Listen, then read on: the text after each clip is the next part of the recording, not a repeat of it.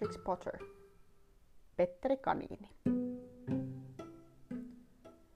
Olipa kerran neljä pientä kaniinia, joiden nimet olivat Kuhnastelija, Nykerönenä, Töpöhäntä ja Petteri. Ne asustivat äitinsä kanssa kolossaan hiekkakumpareissa, suuren suuren männyn juurten alla. Tänään lapsukaiset, sanoi rouva kaniini eräänä aamuna. Saatte leikkiä niityllä tai metsäpolulla, mutta herra Vänskän puutarhasta pysykää kaukana. Muistattehan, että siellä isällenne kävi huonosti, ja rouva Vänskä teki hänestä kanipiirakkaa. No, nyt saatte lähteä, mutta muistakaa olla kiltisti. Minun on juostava ostoksille. Ja rouva kaniini otti korinsa ja sateenvarjonsa ja lähti metsän halkileipuriin ostamaan ruskean leivän ja viisi rusinapulloa. Kuhnasteri ja nykerönenä ja töpöhäntä, jotka olivat kilttejä pikkupupuja, puikkivat metsäpolulle poimimaan karhunpatukoita. Mutta pahankurinen Petteri viiletti suorinta tietä herra Vänskän puutarhan portille ja pujahti liukkaasti sen alitse. Ensin se herkutteli salaatilla ja pavuilla ja sitten vielä retiiseillä. Ja kun sen pieni vatsa alkoi jo olla ihan repeämäisillään, se lähti etsimään persiljaa mahavaivojensa lievitykseksi. Mutta juuri kun se saapui kurkkupenkin päähän, niin kukapa osuikaan sen tiellä. Itse herra Vänskä. Herra Vänskä oli polvillaan maassa istuttamassa kaalin taimia. Hän hyppäsi äkkiä jaloilleen ja lähti ajamaan Petteriä takaa huutain, Ottakaa varas kiinni! Petteri pelästyi kauheasti. Se alkoi säntäillä sinne tänne, etsien porttia, jonka se pelästyksissään oli kerrassaan kadottanut näkyvistään. Tässä hälinässä se pudotti toisen kenkänsä kaalimaahan ja toisen perunapenkkiin. Avojaloin se nyt mennä vilisti neljällä jalalla niin vikkelästi, että ihan varmasti olisi päässytkin karkuun, ellei se pahaksi onneksi olisi juossut päätä pahkaa verkkoaitaan ja tarttunut takkinsa napeista sen silmukoihin.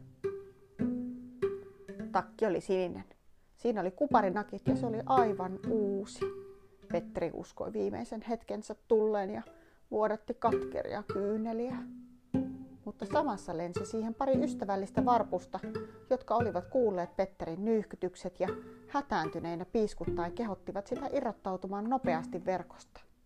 Eikä suotta, sillä herra Vänskä näkyi jo lähestyvän kädessään jauhoseula, jolla hän aikoi vangita Petterin. Mutta viime hetkessä Petteri kiemurteli vapaaksi takistaan, syöksyi työkaluvajaan ja hyppäsi kastelukannuun. Se olisi ollut verraton piilopaikka, ellei siinä vain olisi ollut niin paljon vettä. Herra Vänskä uskoi vuoren varmasti Petterin piiloutuneen työkaluvajaan. Ehkäpä se piileskeli tyhjän kukkaruukun alla. Hän alkoi käännellä ruukkuja varovasti ja kurkisteli valppaana jokaisen alle. Samassa, samassa Petteriltä pääsi aivastus. Hatsi! Herra Vänskä oli silmän räpäyksessä sen kimpussa. Hän koitti pistää jalkansa Petterin päälle, mutta tämä hyppäsi pitkällä loikkauksella ikkunasta ulos, kaataen kolme kaunista tainta mennessään. Herra Vänskälle ikkuna oli aivan liian pieni, ja sitä paitsi hän oli kyllästynyt ajamaan Petteriä takaa. Niinpä hän luopui pelistä ja palasi töihinsä. Henkeään haukkoen Petteri istahti levähtämään. Se vapisi vieläkin pelosta, eikä sillä ollut aavistustakaan mihin päin lähteä. Sitä paitsi se oli kastunut kannussa likomäräksi. Hetken kuluttua se alkoi etsiä pakotietä varovasti hypellen ja pälyillen pelokkaasti ympärilleen. Samassa se huomasi puutarhan muurissa oven, mutta se oli lukossa, eikä Petterin kaltaisella lihavalla pienellä kanilla ollut yrittämistäkään sen alitse. Vanha harmaa hiiri juoksenteli edestakaisin ovelle johtavia kivirappusia kantaen papuja ja herneitä metsään perheelleen. Petteri kysyi siltä tietä portille, mutta juuri sillä hetkellä hiirellä oli suussaan niin suuri herne, ettei se millään voinut vastata. Se vain pudisti päätään. Petteriltä pääsi itku. Sitten Petteri yritti löytää oikean tien lähtemällä suoraan puutarhan halki, mutta siellä se sekosi vielä enemmän. Viimein se saapui lammikolle, jossa herra Vänska aina täytti kastelukannunsa. Lammikossa uiskenteli kultakala ja lammen rannalla istui valkoinen kissa sitä vaanimassa. Kissa istui hyvin, hyvin hiljaa. Vain silloin tällöin sen hännänpää heilahti aavistuksen verran kuin itsestään. Petteri piti parhaimpana juosta tiehensä, ryhtymättä puheisiin kissan kanssa. Se oli kyllä kuullut kissoista, serkultaan pennapupulta. Petteri hyppeli jo takaisin työkaluvajaa kohti, kun se yksi kaksi kuuli aivan vierestään raaputusta. Petteri pujahti kiireen vilkkaa pensaikkoon. Mutta kun mitään ei tapahtunut, se ryömi esiin, kiipisi kottikärrylle ja kurkisti sieltä nähdäkseen mitä oli tekeillä. Herra Vänskä oli haraamassa sipuleita. Hän kyyketti penkin laidassa Selin Petteriin ja hänen toisella puolellaan oli portti. Petteri laskeutui hyvin hiljaa kottikärryltä ja lähti juoksemaan niin paljon kuin käpälistään pääsi.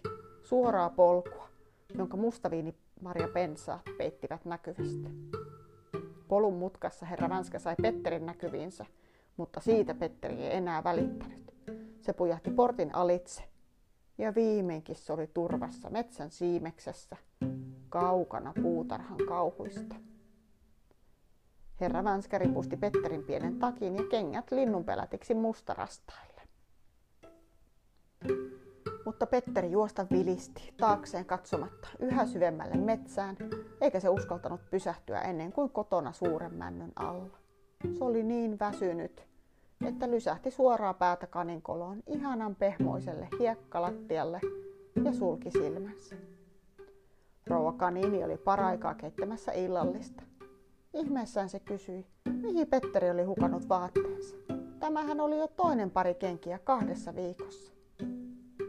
Ikäväkseni minun on kerrottava, että sinä iltana Petterin olossa ei ollut kehumista. Rouva Kaniini pani sen vuoteeseen ja valmisti sille lääkkeeksi kamomilla teetä.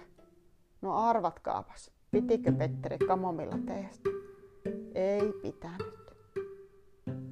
Mutta kuhnastelija, nykerönnänä ja töpöhäntä saivat illalliseksi leipää ja maitoa ja karhun vatukoita.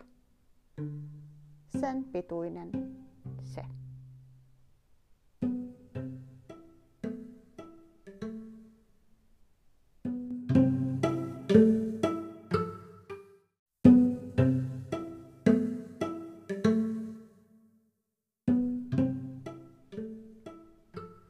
Potter, pennapupu. Tien reunalla istui eräänä aamuna pikkuinen kani. Se höristeli korviaan ja kuuli, kuinka ponin kaviot panivat kopotikop ja kopotikop. Tietä pitkin vierivät rattaat ja rattaissa istuivat Vänskän isäntä ja emäntä ja emännällä oli paras myssy päässään. Heti kun he olivat ehtineet ohi, pikkuinen pennapupu luisui alastielle ja lähti hyppien, pomppien ja loikkien tapaamaan sukulaisiaan, jotka asuivat metsässä Vänskan puutarhan takana. Metsä oli täynnä kaninkoloja ja kaiken sovimmassa kolossa asui pennapupun tati, jonka lapset kuhnasteli ja nykerönänä, töpöhäntä ja Petteri olivat pennan serkkuja. Rouva kaniini oli jäänyt leskeksi ja ansaitsi elantonsa kutomalla kaninvillaisia lapasia ja rannikkaita. Lisäksi hän myi yrttejä ja rosmariiniteetä ja kanin tupakkaa, jota ihmiset kutsuivat laventeliksi. Pikkupenna ei halunnut erityisemmin tavata tätiä. Hän tuli lymyten esiin kuusen takaa ja melkein kompastui serkkuunsa Petteriin. Petteri istui siinä surkean näköisenä yksikseen. Hän oli kääritynyt punaisen pumpullisen taskunenäliineen. Mutta Petteri, kuka on kähveltänyt sinun vaatteesi, Pennapupu kuiskasi. Vänskan puutarhan variksen pelätti, Petteri vastasi. Sitten hän kertoi, kuinka häntä oli ajettu puutarhassa takaa ja kuinka hän oli pudottanut kenkänsä ja takkinsa. Pikku Penna istui serkkuunsa viereen ja ilmoitti tälle sen rauhoittavan uutisen, että Vänskän isäntä oli lähtenyt emännän kanssa rattailla liikkeelle ja että he varmaan viipyisivät poissa koko päivän, koska emännällä oli paras myssy päässä. Petteri toivoi, että alkaisi sataa. Tässä kohden rouva kaniini alkoi kailottaa kaninkolosta. Töpöhäntä, töpöhäntä hoi, haipas vähän kamovillaa lisää. Petteri sanoi, että pieni kävely ei ehkä olisi pahitteeksi. Serkukset lähtivät käsikädessä etäämmäs ja kiipesivät metsän reunaa kiertävän muurin harjalla.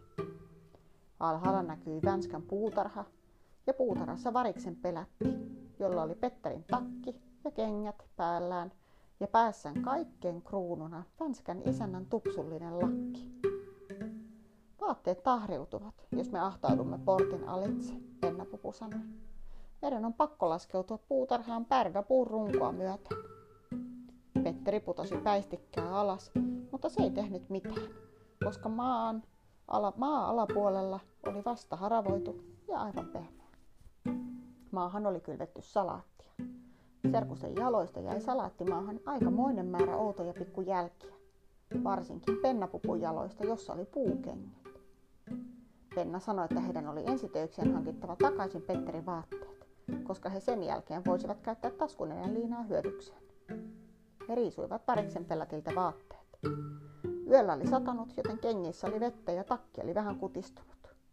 Penna pupu koetti tupsulakkia päähänsä, mutta se oli liian suuri. Sitten hän ehdotti, että taskunenä liinaa kerättäisiin täyteen sipuleita, jotka annettaisiin tädille pieneksi lahjaksi. Petteri ei osannut olla oikein rauhallinen, vaan oli kuulevinaan joka puolelta ääniä. Penna puolestaan oli rauhallinen kuin viilipytty ja järsi salaatinlehtiä. Hänellä oli sanojensa mukaan ollut ennenkin tapana käydä isänsä kanssa hakemassa puutarhassa sunnuntai-aterialle salaatinlehtiä. Pennapupun isä oli Pennapupu vanhempi. Salaatin lehdet näyttivätkin herkulliselta.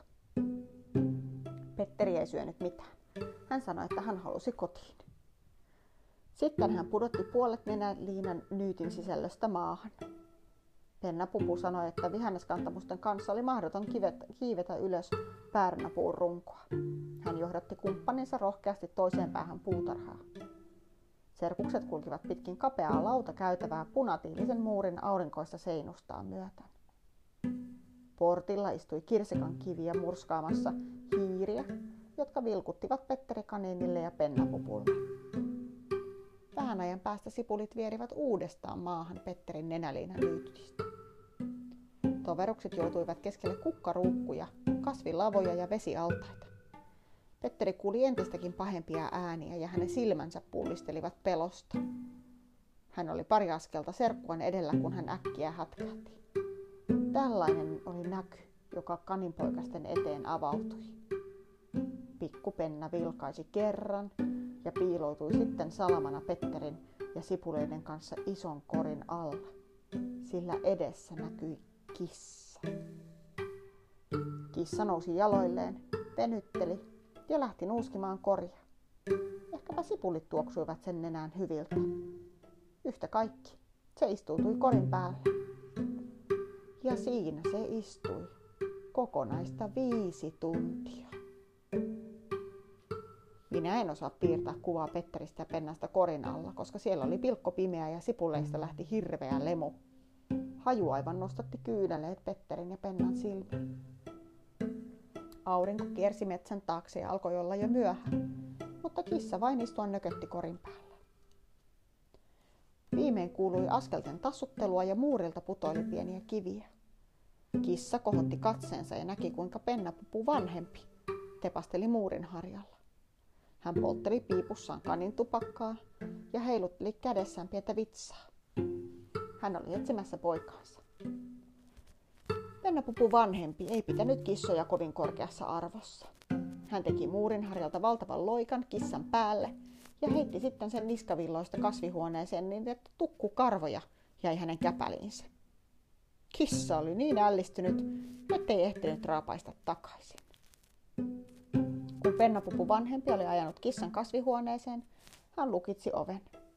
Sitten hän tuli takaisin korin luo kiskaisi poikansa korvista esiin ja huiteli häntä pikkuvitsalla takamuksille. Sen jälkeen hän otti käsittelyyn sisaren poikansa Petterin. Sitten hän kaivoi korista esiin nenälinänyytin ja marssi ulos puutarhasta. Kun Vänskän isäntä puolisen tuntia myöhemmin palasi kotiin, Hän pani merkille monta askarruttavaa seikkaa. Näytti kuin joku henkilö olisi kuljeksinut ympäri puutarhaa puukengät jalassa. Paitsi että jalanjäljet olivat naurettavan pieniä. Hän ei myöskään voinut ymmärtää, kuinka kissa oli voinut teletä itsensä kasvihuoneeseen sulkemalla oven ulkopuolelta. Kun Petteri palasi kotiin, äiti antoi hänelle anteeksi, sillä hän oli niin iloinen, että poika oli taas löytänyt kenkänsä ja takkinsa. Töpöhäntä ja Petteri taittoivat taskunenäliinan laskoksille ja rouva kaniini sitoi sipulit nipuiksi ja ripusti ne keittiön kattoon yrttikimppujen ja kanintupakan sekaan. Sen pituinen se.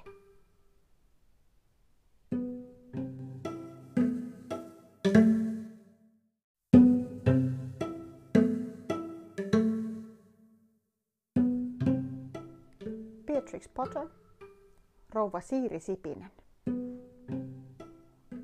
Olipa kerran Liisa-niminen tyttölapsi. Hän asui maatalossa, jonka nimi oli Kukkola. Hän oli oikein hyvä pieni tyttö.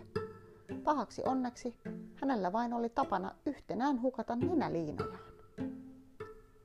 Eräänä päivänä Liisa tuli itkien kartanoon. Voi miten hän itkikään. Olen hukannut nenäliinani. Kolme nenäliinaa ja Essu. Oletko sinä nähnyt niitä? Kissa tossavainen. Mutta kissa ei piitannut hänestä. Mitään virkkaamatta se pesi itseään valkoisella tassullaan ja niinpä Liisa sitten kysyi kirjavalta kanalta. Kana pikkarainen, oletko sinä sattumalta löytänyt kolme kirjavaa nenäliinaa? Mutta täplikäs kana pinkoi latoon, minkä koivet kantoivat ja kotkotti. Minä juoksen paljasjaloin, paljasjaloin, paljasjaloin. Sitten Liisa kysyi kukolta, joka istui oksalla. Kukko katseli Liisaa kirkkaalla mustalla silmällään ja lenteli edestakaisin oksan ja jalkaportaan välillä. Liisa kiipesi porraskivelle ja katsoi kukkulaa laelle, joka oli maatalon takana. Se kukkula ylti lopulta aina pilviin saakka. Ja kukkulan kuvetta nousevan tien varressa hän näki jotakin valkeita lappusia, jotka hohtivat ruohossa. Ja Liisa kiipesi rinnettä ylös niin rivakasti kuin hän pienillä jaloillaan pääsi. Hän nousi jyrkkää kinttupolkua. Ylös ja ylös ja ylös, kunnes kartano oli aivan hänen allaan. Hän olisi voinut pudottaa vaikka pienen kiven kukkolan savupiipusta sisään. Kuinka ollakaan? Hän tuli purolle, joka solisi kukkulan rinnettä alas. Joku oli pannut peltikannun kivellä vettä kerätäkseen, mutta vesi kuohui koko ajan ylitse, sillä kannu ei ollut munakuppia isompi. Ja kosteassa sannassa polun yllä oli jälkiä, hyvin pienen otuksen jalan jälkiä. Liisa juoksi juoksemistaan. Polku päättyi ison kallion kupeeseen. Ruoho oli vihreää ja lyhyttä, ja Kaislasta punotulla narulla riippui kuivumassa koko joukko pikkuriikkisiä vaatekappaleita, mutta ei yhtään nenäliinaa. Sen sijaan Liisa näki jotakin muuta, puisen oven, joka johti suoraan vuoreen. Ja oven takana lauloi joku hennolla äänellä. Silitän, selitän sillä lailla, rauta on ruosteessa viittä vailla. Taskuni tilitän tällä lailla, tellistä välitän viittä vailla. Liisa koputti oveen. Yksi, kaksi. Ja laulu keskeytyi. Pieni pelästynyt ääni kysyi. Kuka siellä? Liisa avasi oven. Ja mitä luulet hänen keksineen kukkulan uumenista? Siellä oli pieni soma keittiö, jossa oli kivilattia ja hirsiseinät. Aivan niin kuin minkä tahansa maalaistalon keittiössä. Katto vain oli niin matala, että pikku Liisan pää hipoi parruja ja pannut ja kannut olivat äärettömän pienet. Ja perin pientä oli kaikki muukin. Kyökissä oli kotoinen silitysraudan kärry. Ja pienen pöydän ääressä seisoi rautakädessä pikkarainen pyöreä olento, joka katsoi huolestuneena Liisaa. Hänen täplikäs hameensa oli kääritty ylös ja juovikkaan alushameensa verhoksi hän oli soiminut suuren esiliinan. Hänen pieni musta kuononsa värisi ja hänen silmänsä sirrittivät. Ja valkean hilkkansa alla hänellä oli, niin, arvaan mitä. Ei suinkaan keltaisia kiharoita niin kuin Liisalla, vaan aikamoiset piikit. Kuka sinä olet, kysyi Liisa. Oletko nähnyt minun nenäliinojani? Pikkuinen otus, niiasi somasti. Kyllä vain neitiseni. Minä olen Siiri Sipinen ja aika hyvä selvännäkijä. Kyllä vain neitiseni. Ja hän otti jotain vaatekorista ja levitti sen pöydälle. Mikä tuo on, kysyi Liisa. Eihän tuo ole minun nenäliinani. Ei vainkaan neitiseni. Tässä on kukko, kukkaroisen punaiset liivit. Ja hän silitti ne ja laskosti ne ja laittoi syrjään. Sitten hän otti esille toisen vaatekappaleen. Eihän tuo ole minun essuni, sanoi Liisa. Ei vainkaan neitiseni. Tämä on peukaloisen kirjaltu ruokaliina. Katso nyt, karvias Marjan värinen. Ja voi, niin vaikea silittää, saroi Siiri Sipinen. Ja Siiri Sipisen nenä viipotti ja silmät sirrittivät. Ja hän laittoi toisen raudan tulelle. Tuossa on yksi minun nenäliinoistani, huudahti Liisa. Ja tuo on minun essuni. Rouva Siiri Sipinen silitti ja laskosti ja laittoi syrjään ja tarkasti reunuspitsit. Oi, se on suloinen, sanoi Liisa. Ja mitkä nuo keltaiset ovat? Kuin sormikkaat, kysyi Liisa. Oo, nämä ovat kana pikkaraisen sukat. Katso vain, miten kantapäät ovat kuluneet, kun hän on kuopinut maata. Mutta kohta hän juoksee jo paljon jaloin, sanoi Siiri Sipinen. Mitä kummaa? Siinä on toinen nenäliina, mutta se ei ole minun. Se on punainen. Ei vain neitiseni. Tämä on herra kaniinin. Ja luoja, miten se haisi sipulille. Ja haisee vieläkin. Ja miten minä pesin sitä. En saa hajua pois millään. Mutta tuo toinen on minun, sanoi Liisa. Mitä ovat nuo hassut pienet valkoiset kapineet? Nämä ovat kissa tossavaisen vantut. Minun pitää vain silittää ne. Hän pesee ne itse. Tuo tuossa on minun hukkunut nenäliinani, viimeksi kadottomani, sanoi Liisa. Ja mitä sinä kastat tuohon vesikulhoon? Tärkkäätkö sinä? Tämä on hiiri hipsuvarpaan paidan etumus. Kauhea kapine laittaa kuntoon, sanoi Siiri Sipinen. No, nyt on silitys lopussa. Nyt minun pitää vähän tuulettaa vaatteita. Ja mikä tuo pehmeä ja pörröinen on, kysyi Liisa. Oo, tämä on lammas lauhkean villaliivi. Joko hän on riisunut talviturkkinsa, kysyi Liisa. Kyllä vain neitiseni. Katso, tässä on merkki olkapäässä. Tämä on Kissalan kartanon merkki ja tämä tässä on Kukkolan. Nämä kapineet on aina merkitty pestäviksi, sanoi Siiri Sipinen. Ja hän ripusti narulle kaiken kokoiset ja näköiset vaatekappaleet, hiiren pikkuiset ruskeat nahkaliivit ja myyrän samittiliivit ja orava nokkelan punaisen hännystakin, josta uupui hännys, ja Petteri Kaniinin sinisen vanuneen jakun ja alushameen, joka kului, kuului ties kenelle, sillä kirjaimet olivat kuluneet pois pesussa ja sitten pesuvasi oli, vasu oli tyhjä. Lopuksi rouva Siiri Sipinen laittoi teetä, kupin itselleen ja toisen Liisalle. He istuivat penkillä takkatulen edessä ja katselivat sivuttain toisiaan. Siiri Sipisen kädet, jotka pitelivät teekuppia, olivat hyvin ruskeat ja hyvin ryppyiset, ja piikit harottivat hänen hilkkansa läpi kuin terävät hiusneulat, niin ettei Liisan ollenkaan tehnyt mieli mennä häntä lähelle. Kun he olivat lopettaneet teenjuonnin, he keräsivät vaatteet nyyttiin, ja löytämänsä nenäliinat Liisa pani esiliinan sisään ja kiinnitti mytyn hopeisella lukkoneulalla. Ja sitten he sammuttivat takan hiilloksen ja menivät ulos ja lukitsivat oven ja kätkivät avaimen porraspuun alle. Ja niinpä sitten Liisa ja rouva Siiri Sipinen astelivat vuoren kuvetta alas vaatemyttyineen. Ja kaiken matkaa tulivat eläimet polun varten tervehtimään heitä.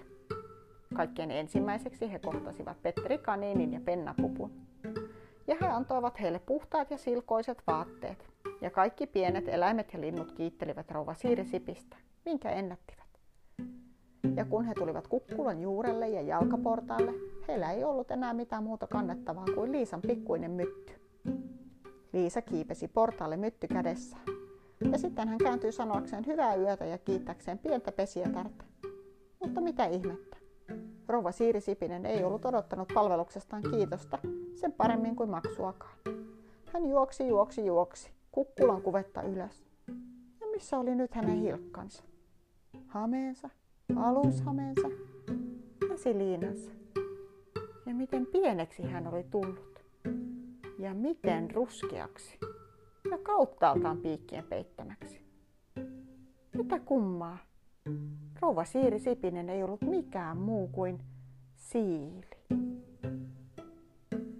No nyt jotkut tietysti sanovat, että pikku Liisa oli nukahtanut jalkaportaalle.